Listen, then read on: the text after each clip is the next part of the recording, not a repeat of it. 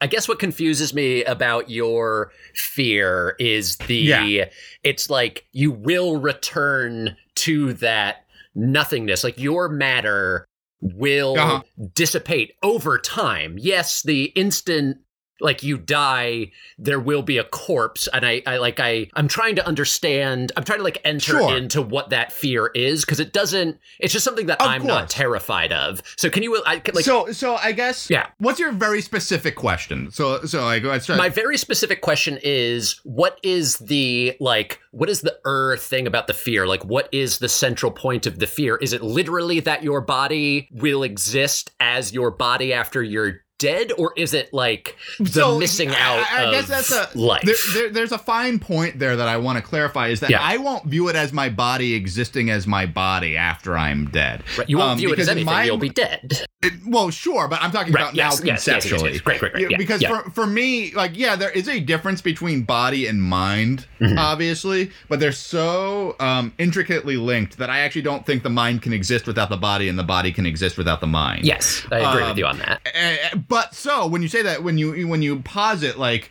you am i concerned that my body will exist after i'm dead i say no because my body won't exist it, what upsets me is the exact moment when my body ceases to be my body but remains as a corpse. And that oh by the way harry your time's beginning right now. Okay great thank you. Um th- that's that's what upsets me. Um so and, and, and it's but not you concede that it's not your your body at that point so the no moment exactly of, the, yeah. like the, the moment that the form changes and the mind that it becomes i agree with you that the mind and the body are one. They're two sort of aspects of one or they're they're like so causally connected that you can't separate them. But at the certain point when the neurons stop firing um Yeah. that's when it it becomes confusing to me why there's why you would fear the existence of the rest of the matter Go, like are you afraid of Sure. losing a limb in the same way that you're afraid of losing like I, Um, which is I a mean, weird I would. yes I obviously admit that I would hate to lose a limb. Yeah. Um, and, but you like you mentioned fear of missing out. I don't think it's a fear of missing out. I mean, there is a fear of missing Right. out, but it's more of like a, a fear of irrelevance, a fear of purposelessness, Hmm. where the idea of like, um, like I, I, I'm not sure if I made this clear um, when I was talking uh, previous uh, yesterday's episode,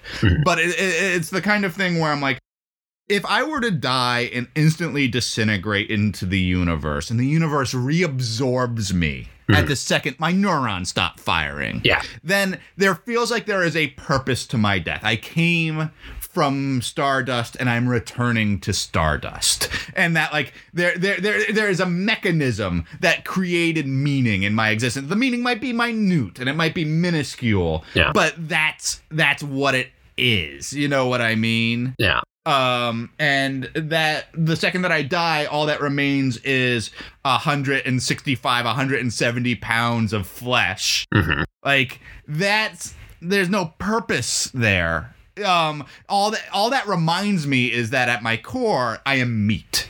And i find that to be very very disconcerting. That that that that that, that the base the base like the blocks of my existence are are not that different from seeing a fucking ribeye in in the window of a butcher shop. Yeah i don't get why the, how it connects to purposiveness. Like can you explain that element to me that like i can i can certainly try uh, because my but- question would be and, and here's my challenge to it is that Yeah. if that were the natural way of death i believe oh you harry would I'm, still I'm afraid I'm, I'm afraid your time's up Okay, great. Uh, your Yeah. time starts now. I Yeah. can. My concern is that I think you would still have, if the natural way that humans died was that we died and then evaporated. I believe, knowing you and having known you for two decades, Sure. your complaint would be, I wish that when I died, like some sort of different magical thing happened to give me purpose.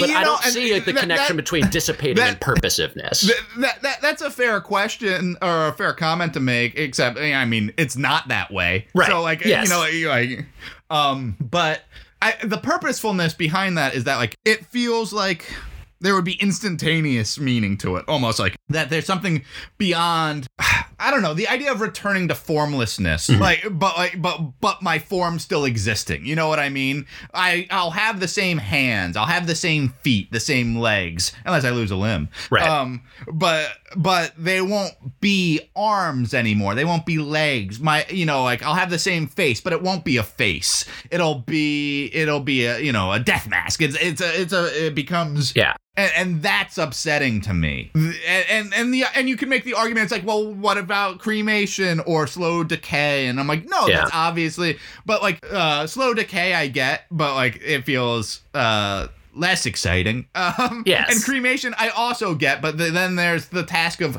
humanity has to do this for me, which just reminds me that humanity exists beyond me, and I, it would exist in my in my ideal death scenario anyway. But like, I don't know. Say I'm at your deathbed and I see you evaporate. I go, you know what? Harry's with the universe again. Yeah. Even if consciousness ceases to exist and there's no afterlife, I go, he has returned to the universe. Yeah. But I'm on your deathbed I- and yeah, and I see your bowels void and, and I'm Yeah. like, no, now Harry's a piece of death meat. You're just always Like- with the universe, I think, is why I also find this a difficult And that- conversation, a difficult That- that- concept. that's fair. That no, that's fair. And I'm not saying that I'm like wedded to this idea.